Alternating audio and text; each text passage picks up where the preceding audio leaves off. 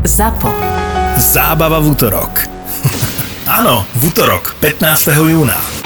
Ako oslávime 10 miliónov vypočutí a zároveň historicky prvý miliónový mesiac ZAPO? No stretneme sa všetci. Podcastové hviezdy z vašich obľúbených podcastov sa stretnú v jednom čase na jednom mieste. To zariadíme my. No a vy si môžete prísť urobiť fotku, stretnúť sa s nimi, pokecať chvíľu a naživo si môžete pozrieť nahrávanie podcastov Doktor má Filipa, Vražetné psyché a ďalších. Takže vidíme sa v útorok 15. júna v predajni Českej mincovne na Suchom mýte 1 v Bratislave od 15.00 do 18.00. My sme ZAPO. Zábava v útorok. Vedeli ste, že každá kvapka piva Budweiser Budvar Originál, ktorá sa predá od Nového Zélandu po Kanadu, je vyrobená len v českých Budejoviciach? A teraz si užite váš obľúbený podcast.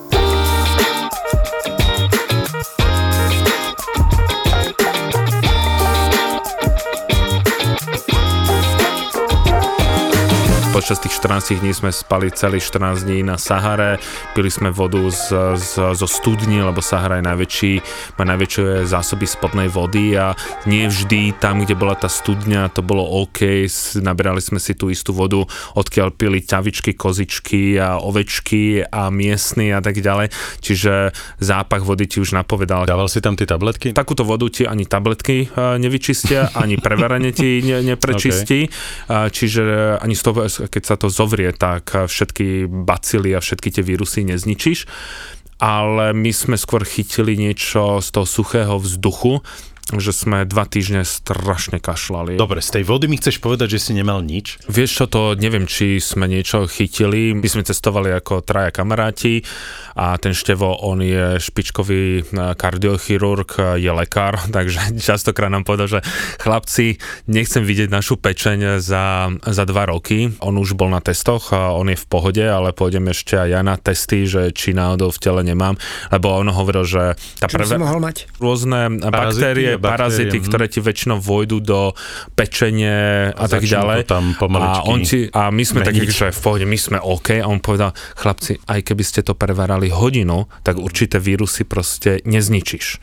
A že domáci to samozrejme pili, že pozri sa, mne nič nie je. Že on, takže, že, to je, keby som sa napil vodku, pozri sa, som opitý.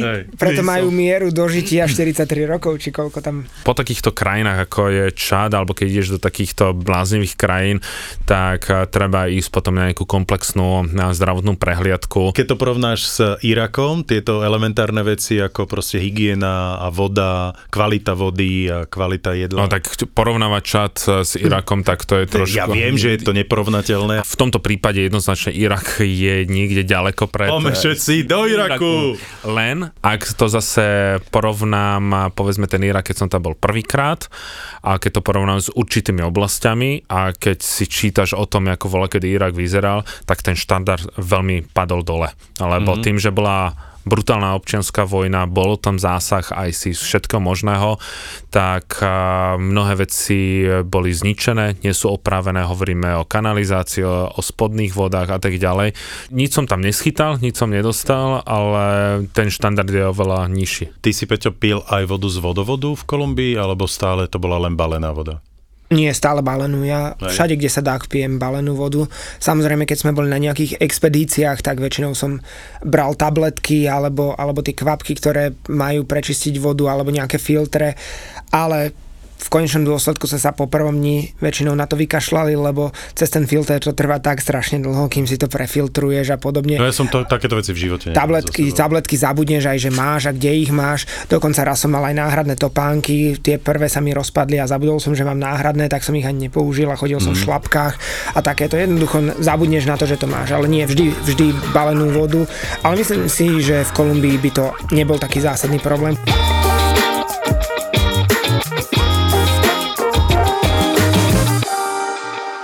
Už našťastie sa začína postupne cestovať, i keď stále v obmedzenom móde.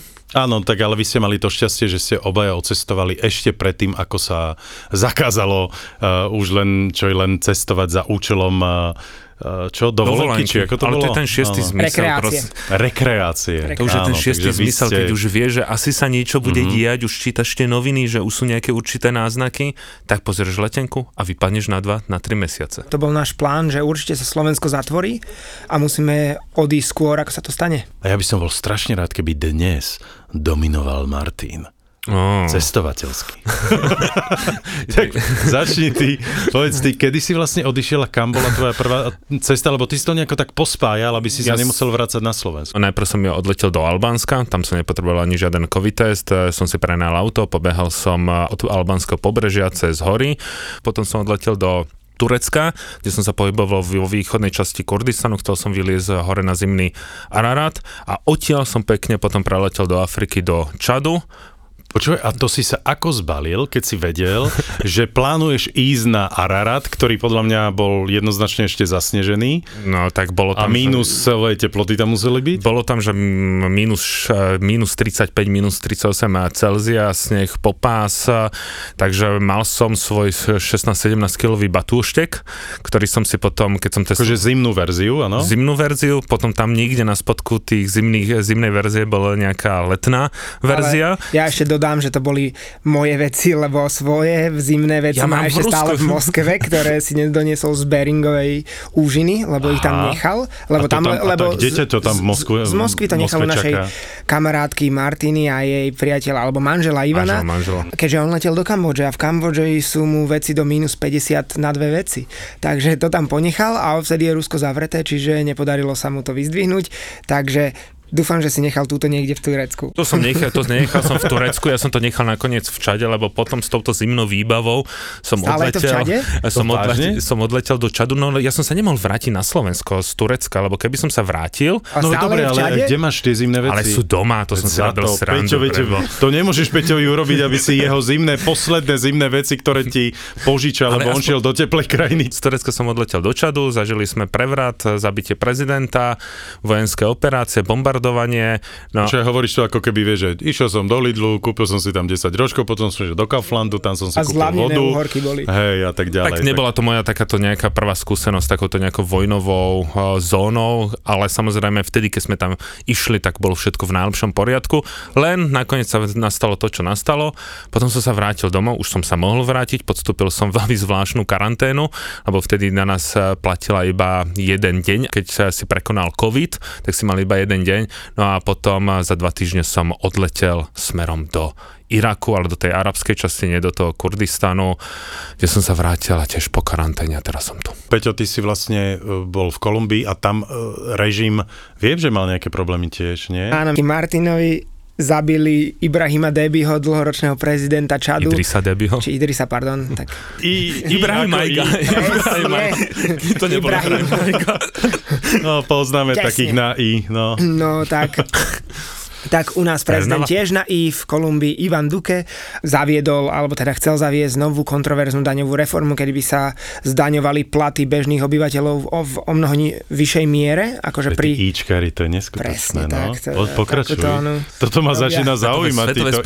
Íčiek. Hej. Jednoducho neprešlo mu to. Ľudia v uliciach sa zbúrili, vyšli, vyšli do ulic, začali protestovať a v niektorých mestách, ako napríklad v Bogote a Kali, to bolo dosť také horúce, dosť e, sa bojovalo, dokonca pri protestoch zomrelo viac ako 30 ľudí. A Kali policaj... myslím, že to celé tak vypuklo, Áno, nie? v Kali. Kali bolo uzavreté dokonca niekoľko týždňov, nedalo sa dostať do mesta. Tam to organizovali gerily ELN, čo je Revolučný front Kolumbie, alebo teda Národná liberač, alebo osloboditeľská armáda, by sa to dalo nazvať, alebo Národný osloboditeľský front v preklade. Tak oni sú narkogerily podobne ako FARC, ktorý je taká gerila, ktorá podobne ako ELN pôsobí od 64.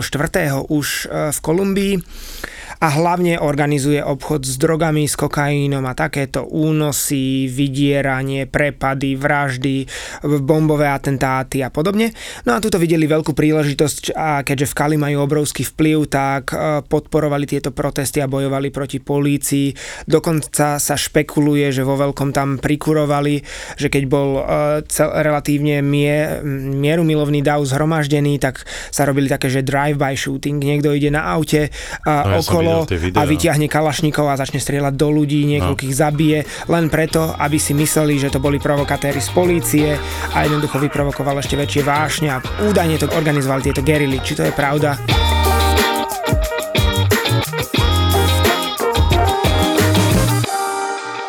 Sme sa prechádzali v Džamene, v hlavnom meste Čadu, po miestnom trhovisku, tak eh, začala po mne jedna eh, černoška kričať, že ty si priniesol ten korona a teraz my tu všetci skapeme a tak ďalej. V Turecku, v čajovni niek- niekedy tí ľudia, tí boli úplne v pohode, ale niekedy si, odo mňa odsadli. Ja, napríklad v, v Čade my sme chytili, spolu aj s kamošmi sme chytili nejak, nejaký veľmi silný kašel. Tak si mal vidieť v tom lietadle, ktorý mal medzi pristate potom v Kinshase, my sme stále nás eh, aj Niečo pod tými rúškami iritovalo iritovalo ale z. Čadu nemôžeš odísť bez negatívneho COVID testu. Ty proste nevieš, nemôžeš odísť, najlepšie keď to ti robia počas vojenských operácií a bombardovania. No a my sme v kúse kašľali, ale s tým suchým kašlom. Tak teraz tí, ktorí sedeli vedľa mňa, tak si našli miesto, kde by si sadli v tom lietadle odo mňa, takže odrazu ja som mal krásnu, krásnu Trojku, trojku, bol som umiestnený dozadu a bolo super. trojka ako trojka, ale vyspal som sa. Jasné, niekedy stačí za, dobre zakašľať a máš trojku Ale toto...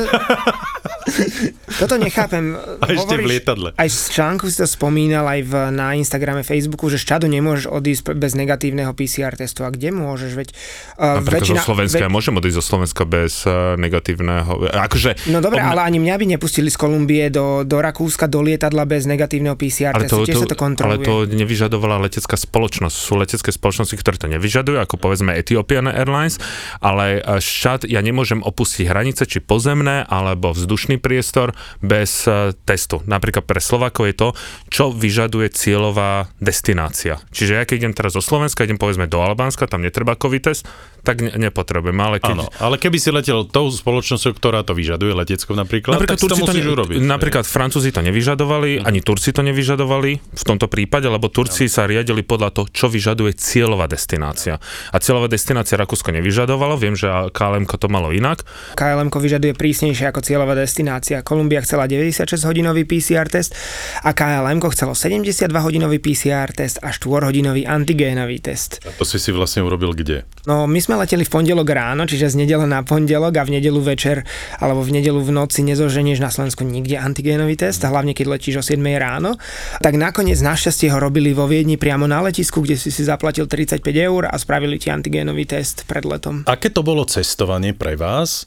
Keď to porovnáš vlastne s tým normálnym klasickým cestovaním, keď si vlastne prišiel do, do týchto destinácií, ako je povedzme Albánsko alebo Turecko, aj tí ľudia sa inak správali, aj samozrejme vlastne nebolo všetko k dispozícii ako za normálneho fungovania. Tak aké to bolo cestovanie pre vás, chalani? Uh, ja som už predtým bol povedzme v Egypte, v tej Kambodži. Ten prvý pocit je taký, že všetko máš viac menej pre seba. Prázdne pamiatky, povedzme prázdne pyramídy, Luxor v Egypte, prídeš do Turecka, proste tie pamiatky, ktoré sú obsypané turistami, je to, je to prázdne. Čad bude stále prázdne, lebo tam zase nikto nebude cestovať. Prečo? Všade to je tak ako v Severnej Kóreji, že bežne sem chodí 10 tisíc turistov každý deň, ale dnes tu zrovna nie sú, lebo je našťastie, pondelok. našťastie toto ani našťastie nehovoria. No ale a, ten prvý pocit je taký, že tešil som sa z toho, že si urobím fotky, povedzme ja sám pred Abu Simbel alebo v Luxore alebo pred nejakou svetoznámou pamiatkou. A tešil som sa, bol to taký ten egoistický pocit, ale po chvíli mne to... Ni- nikto ti nebude na fotke zavadzať? Presne, ale po chvíli mi to začalo brutálne vadiť. Lebo napríklad, že už si ideš sadnúť niekde do reštaurácie a ty, ja nakoniec som si tam nesadol, lebo budem ja sám v tej reštaurácii, lebo boli väčšinou, lebo miestni nemali na to, aby si sadli do reštaurácie, tak som väčšinou sedel len v čajovni, kaviarni, kúpil som si kebab do ruky a tak som si išiel na Naozaj, a izbu. zje- pozývali ťa oni? Vieš, že poďte, poďte k nám. A tak No, no, pozývať- Alebo skôr, nie, k nám nechoď, lebo ty Vieš čo, si proste ten nosič korony. Po, nie, po, pozývať ťa pozývajú, len keď vidíš tam veľkú reštauráciu, či už je lokálna, alebo turistická, alebo hotelová, na hoteli bolo, že 250 izieb a boli iba 3 alebo 4 zaplnené izby, včetne mňa, kde, e, že single. A proste nechce si tam sadnúť, odrazu ti to začne nejako vadiť. Samozrejme boli nejaké aj obmedzenia, že nie každá pamiatka bola otvorená. Napríklad tu, keď som bol v Turecku, tak oni zaviedli zo z minúty na minútu žiaden oznam dopredu, ako to bolo u nás, že v pondelok oznáme, že v stredu. Oni zaviedli z minúty do minúty, tieto mesta sa uzavrú, tak sa uzavreli, domáci nesmeli vychádzať. Tí, ktorí vyšli, policia zastavila pokuta do tisíc eur. To boli veľmi smutné príbehy, len turisti sa mohli pohybovať, to mi prišlo také trošku, také nejaké, nejaké zvláštne, ale že proste odrazu sa to uzavrelo, čiže cítil si, že tvoj pohyb na ktorý si bol zvyknutý e, počas korony, môže byť hocikedy nejako obmedzený, či už návštevnými hodinami, že sa tam nedostaneš. Čiže v duchu si plánoval, že OK, ja zajtra sa chcem dostať z bodu A do bodu B, ale, ale, ale nevieš mm-hmm. a preto si nebudeš robiť žiadne plány, preto si nebudeš robiť žiadne rezervácie, proste nič nevieš. Ja som napríklad nevedel pri lete z Albánska do Turecka, že či náhodou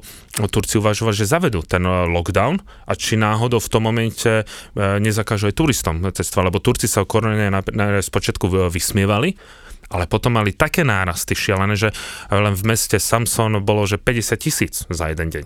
A ja som tam v blízkosti bol, čiže veľká červená zóna, takže na, spočiatku som sa tešil, ale potom to prerastlo také, že už ma to nejako nebaví byť niekde sám. Ale ja som chcel povedať k tomu, čo Martin spomínal, že nezmyselné nariadenia, že turisti sa môžu pohybovať a domáci nie, tak je to všade vo svete. Nielen u nás sú hlúpe nariadenia, ktorým nikto nerozumie a nedávajú žiadny zmysel.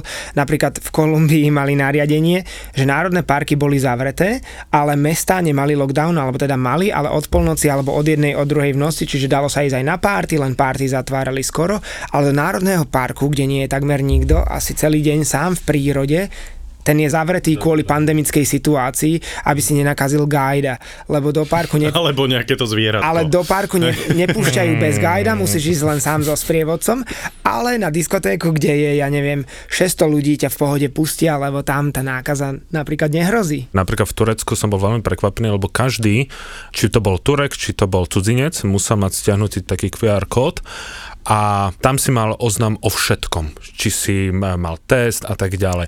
A pri vstupe, či už do trajektu, do autobusu, do električky, do metra, keď si nemal tento kód, tak ťa systém nepustil. A dokonca to bol tak napojené a vyvinuli to za v priebehu troch alebo štyroch týždňov, že ak si bol náhodou v kontakte s niekým, tak ten systém ťa okamžite ako keby dal ti tu pri vstupe buď si mal zelenú alebo červenú.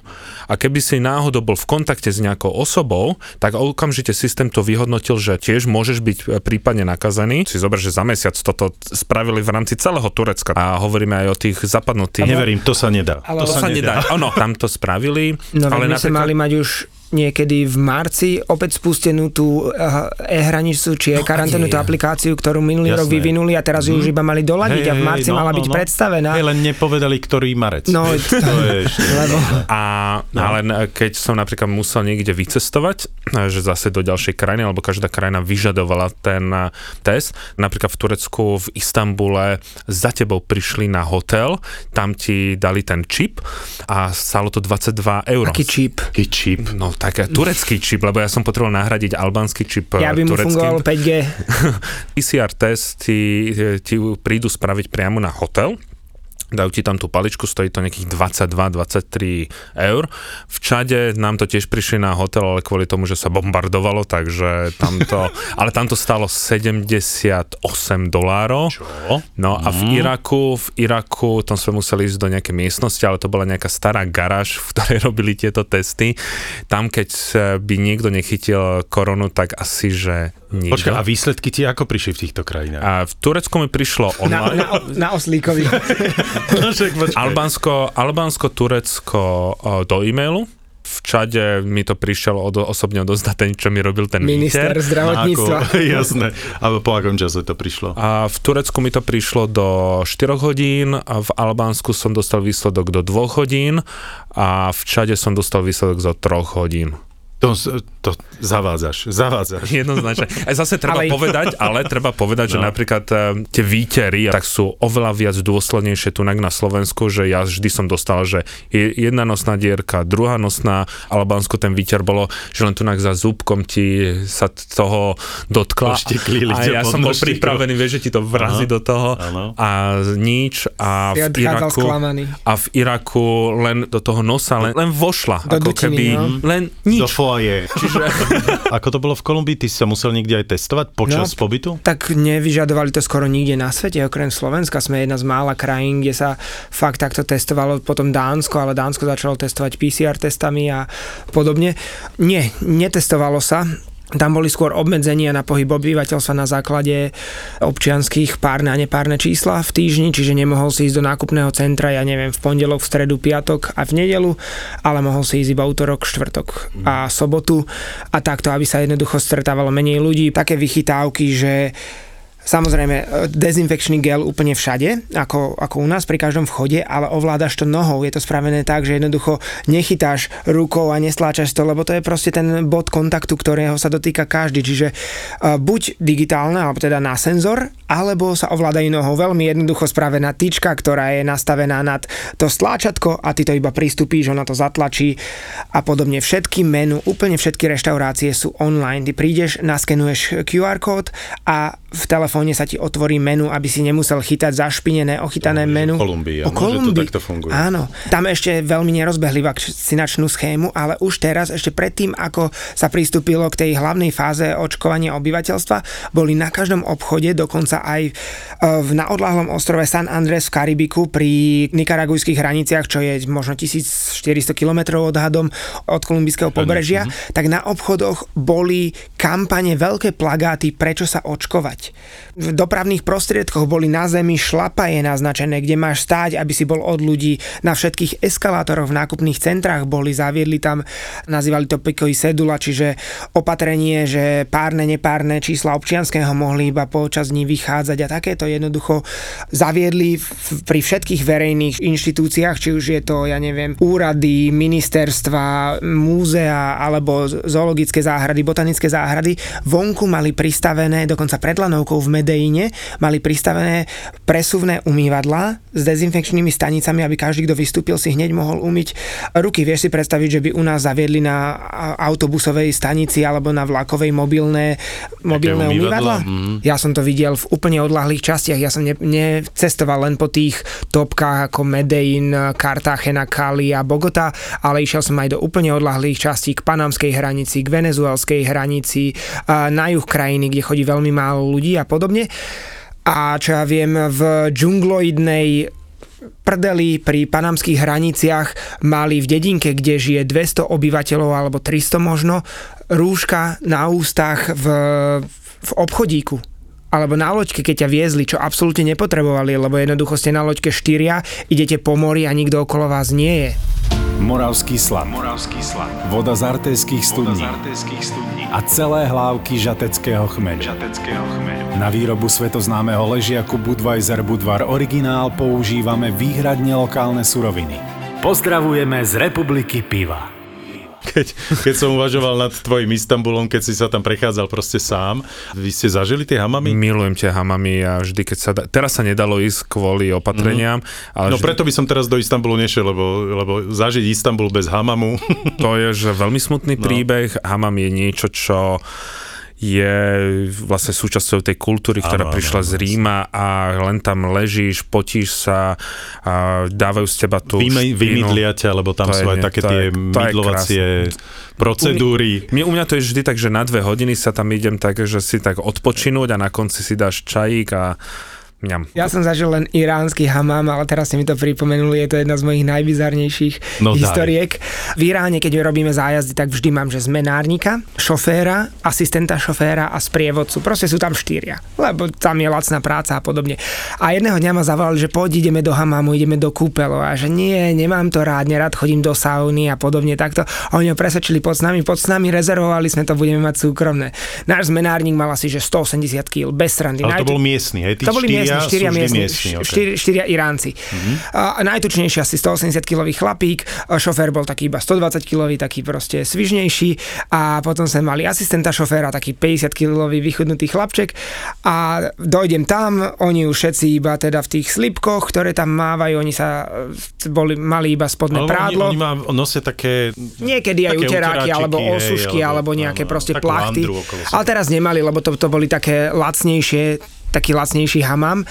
No a normálne ten tučný, tučný zmenárnik farbil tučnému šoférovi vlasy. Normálne, že mu nanášal čiernu farbu a umýval mu vlasy. To bolo pre mňa prvé bizarné a došiel teda ten asistent šoféra a hovorí, že počúvaj, dám ti masáž. Ja vravím, nechcem. A že ja som to robil a hovorí, nechcem, nechaj ma na pokoji, choď do. A on, že nie, dám ti masáž. Tu si, Zlez zo. uh, tu si lahni. Hej. A tam je taký ten, akože ten katafalk, alebo strede taký ten ako obetný Jaký- oltár v tej, v tej áno, ja jasné, neviem, nejakej o, 8 uholníkovej mm. miestnosti v strede, všade proste dým a tak. Para, jasné. Áno, pára, tam si na to, na to lahnem. A to ona teplý kameň. Áno, začne ma masírovať, odrazu dojde, dojde šofér, začne mi masírovať lítka, došiel t- tučný zmenárnik, začal mi masírovať do stehna a odrazu si ten náš asistent na mňa sadol, ale tak, že gule mal na mojom chrbte a je... A čo ti masíroval? Alebo ti masíro- začal, pre, začal ti farbiť hlavu, nie? Nie, masíroval mi on, akože samo o sebe to bolo veľmi príjemné, ale je to strašne divný pocit, keď ťa masíruje tvoj tučný šofér, tvoj tu, tučný zmenárnik a asistent šoféra ti sedí na chrbte a ty cítiš cez tie mokré plavočky, to nazvime, ako má položené gulky priamo na tvojom chrbte. A ja, ja že stačí, stačí. A, ten, Jingle bells, jingle bells. a Sean, ten náš hlavný sprievodca, že čo ti vadí, že nechaj si, že to je normálne. Že, Áno, ale- tak je to že nie je to príjemné. A on, pre nich je takéto kvázi to mužské laškovanie relatívne normálne, lebo tam nemôžu mať na verejnosti ani nikde, teda na verejnosti žiadny kontakt so ženou, čiže tam aj tie mužské kontakty sú o mnoho intimnejšie, by som povedal, nejaké Ale, držanie ale sa berú to úplne normálne. Jasné, to nebolo e, nič nie homosexuálne. nič tak, Ich to hej, ani nenapadlo, len mne. Predstav si, že.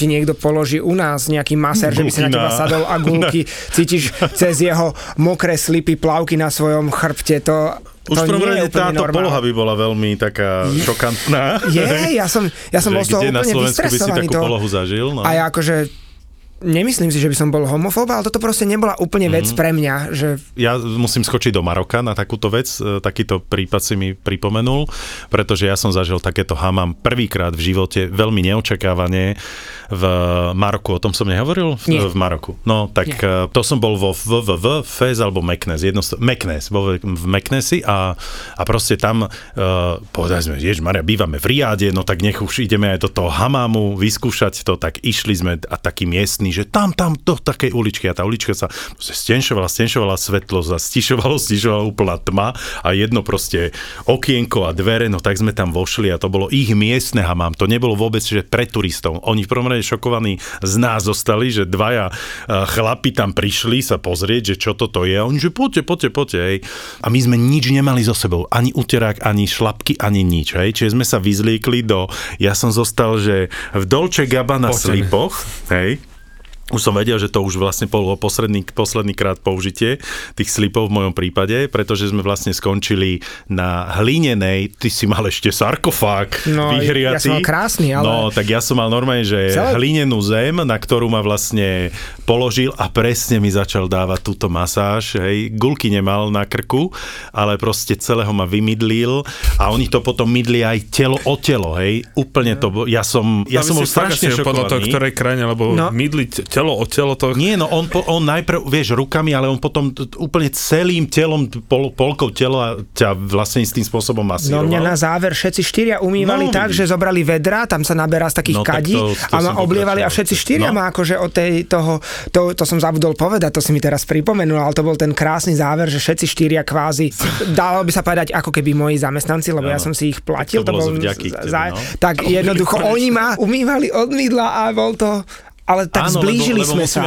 Zás by som si zobral tento tým. krajinách oni nemajú doma uh, žiadne vane, žiadne sprchy a časokrát ani vodu, čiže oni presne A nie, tieto... v Iráne, v tuto no, majú akože... ale nie všetky. Ja, čo som bol v Isfaháne u nich doma, on má prenajaté hostely a podobne. Ja som u neho býval a to boli Miestni krásne ľudia apartmány. majú len vedro s vodou, z ktorej pijú, nič iné nemajú, čiže pre nich tieto verejné kúpele sú jediná šanca, že raz do týždňa sa tam ide umyť, čiže pre nich je to úplne normálne a samozrejme je to to separované, že sú hodiny, kedy vlastne sú muži, potom na... e, Pozor, ale je to tak, že 10 hodín tam môže ísť muž, ale na hodinu alebo dve hodiny tam môžu ísť rýchlo ženy nabehnúť, hej, a tak ďalej. A presne dostal som e, vedro s e, takou naberačkou a tým som sa potom mal umývať, olievať, tam bola kaďa so studenou, kaďa z teplov a z horúcov a tak ďalej. A bol, bol to zážitok, v konečnom dôsledku to bol veľký zážitok. Zážitok aj pre nich, pretože oni nechápali, sa tak na nás smiali, že čo tam my dvaja robíme, hej, a proste oni samozrejme masáž, masáž, hej, lebo tak chcel zarobiť ešte na tom, takže a decko také zhrozené maličké sa na nás pozeralo, že, lebo takých ujov nikdy nevidelo ešte, vieš, že A už ani neuvidí. A už asi ani neuvidí. A toto je, toto je najdivnejšie, keď zase ideš do japonských kúpeľov, to poviem veľmi to sú rýchlo, onseny, lebo tam musíš ísť do tých onsenov úplne nahý. A ty ideš, Japonci odrazu pozerajú na teba, Európan, ty pozeráš na nich, tam dole iba proste vtáčie hniezdo, nič viac nie je vidieť, proste oni pozerajú na teba, že kokos, čo ti to tam trčí, to si v živote asi nevideli, proste my sme zhrození, oni sú zhrození, je to taký tiež zvláštny zážitok. Bol som napríklad, eh, keď som cestoval p- v roku 2003 po čínskych dedinách, tak eh, tam nemali ešte prípojku na vodu, tak všetci sme sa stretli v spoločnej eh, kúpeľni, kde bolo 20 chlapov a keď som vošiel, tak eh, oni na mňa, ja som chcel ísť niekde do kúta, lebo tam sa zase si myslia o nás, že my máme,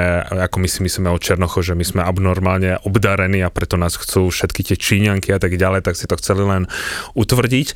No ale potom, sme, je, potom som išiel do, do Šanghaja a tam som, som išiel do ďalšieho, lebo ja fakt tie kúpele mám veľmi rád, no ale bolo pre mňa veľmi prekvapujúcim, keď eh, presne sa tam chodí tak, eh, na, chodíš na haty ako v, ja- v japonských onsenoch a prišiel za mňou s tým uteráčikom, že či by som mu mohol pomôcť a umyť mu zadok napríklad. To bolo pre mňa, že, že chlapče, toto je... Kde, kto z... Zadok, Zadok, akože áno. myslíš? On Ako sa, za, nemyslíš polky. záda po česky? Ty, lebo ty si Čech. Ja, ty si si to zle zase preložil. Ne, normálne sa, uh, sa ohol, že či by som mu s tým mohol uh, s, pomôcť, ja, že nie. A on, že ale on, nemusím sa báť, že aj o mne potom povie, že, že nie. A ja som mal pocit, že to je len pri tomto človeku, tak som sa potom Ale pýtal to je kultúra, to nemôžeš odmietnúť. Počkaj, počkaj, keď som sa potom pýtal uh, z prievodcu, že toto som ešte nezažil a že v Číne sa to berie zase úplne inak a že keď chcú, lebo Číňania sú veľ, tiež veľmi čistotní, aj keď si o tom nemyslíme, že toto je zase iné ako japonské onseny a že on sa s tým tiež stretáva, ale kvôli tomuto tam zase on príliš nejako, a nejako nechodí do tých kúpeľov, Lebo lebo... každý mu tam chce zadok umývať. To zase nie každý, ale proste sa s tým stretne. Pri, pôjdeš do toho a už ťa čaká v rade 10 Musím povedať, že to- s uteráčikom. Musím povedať, že to bola moja posledná taká návšteva toho čínskeho, lebo hovorím, že v Číne je všetko veľký extrém. Najprv tá spoločná kúpelka s tými desiatimi alebo 15 alebo koľkými Číňanmi a teraz toto, takže najradšej mám, ak to tak uzavriem, turecký hamám, alebo potom ešte v Uzbekistane, v Buchare a potom japonský. No mám návrat k najradšej. Turkom, jednoznačne, no.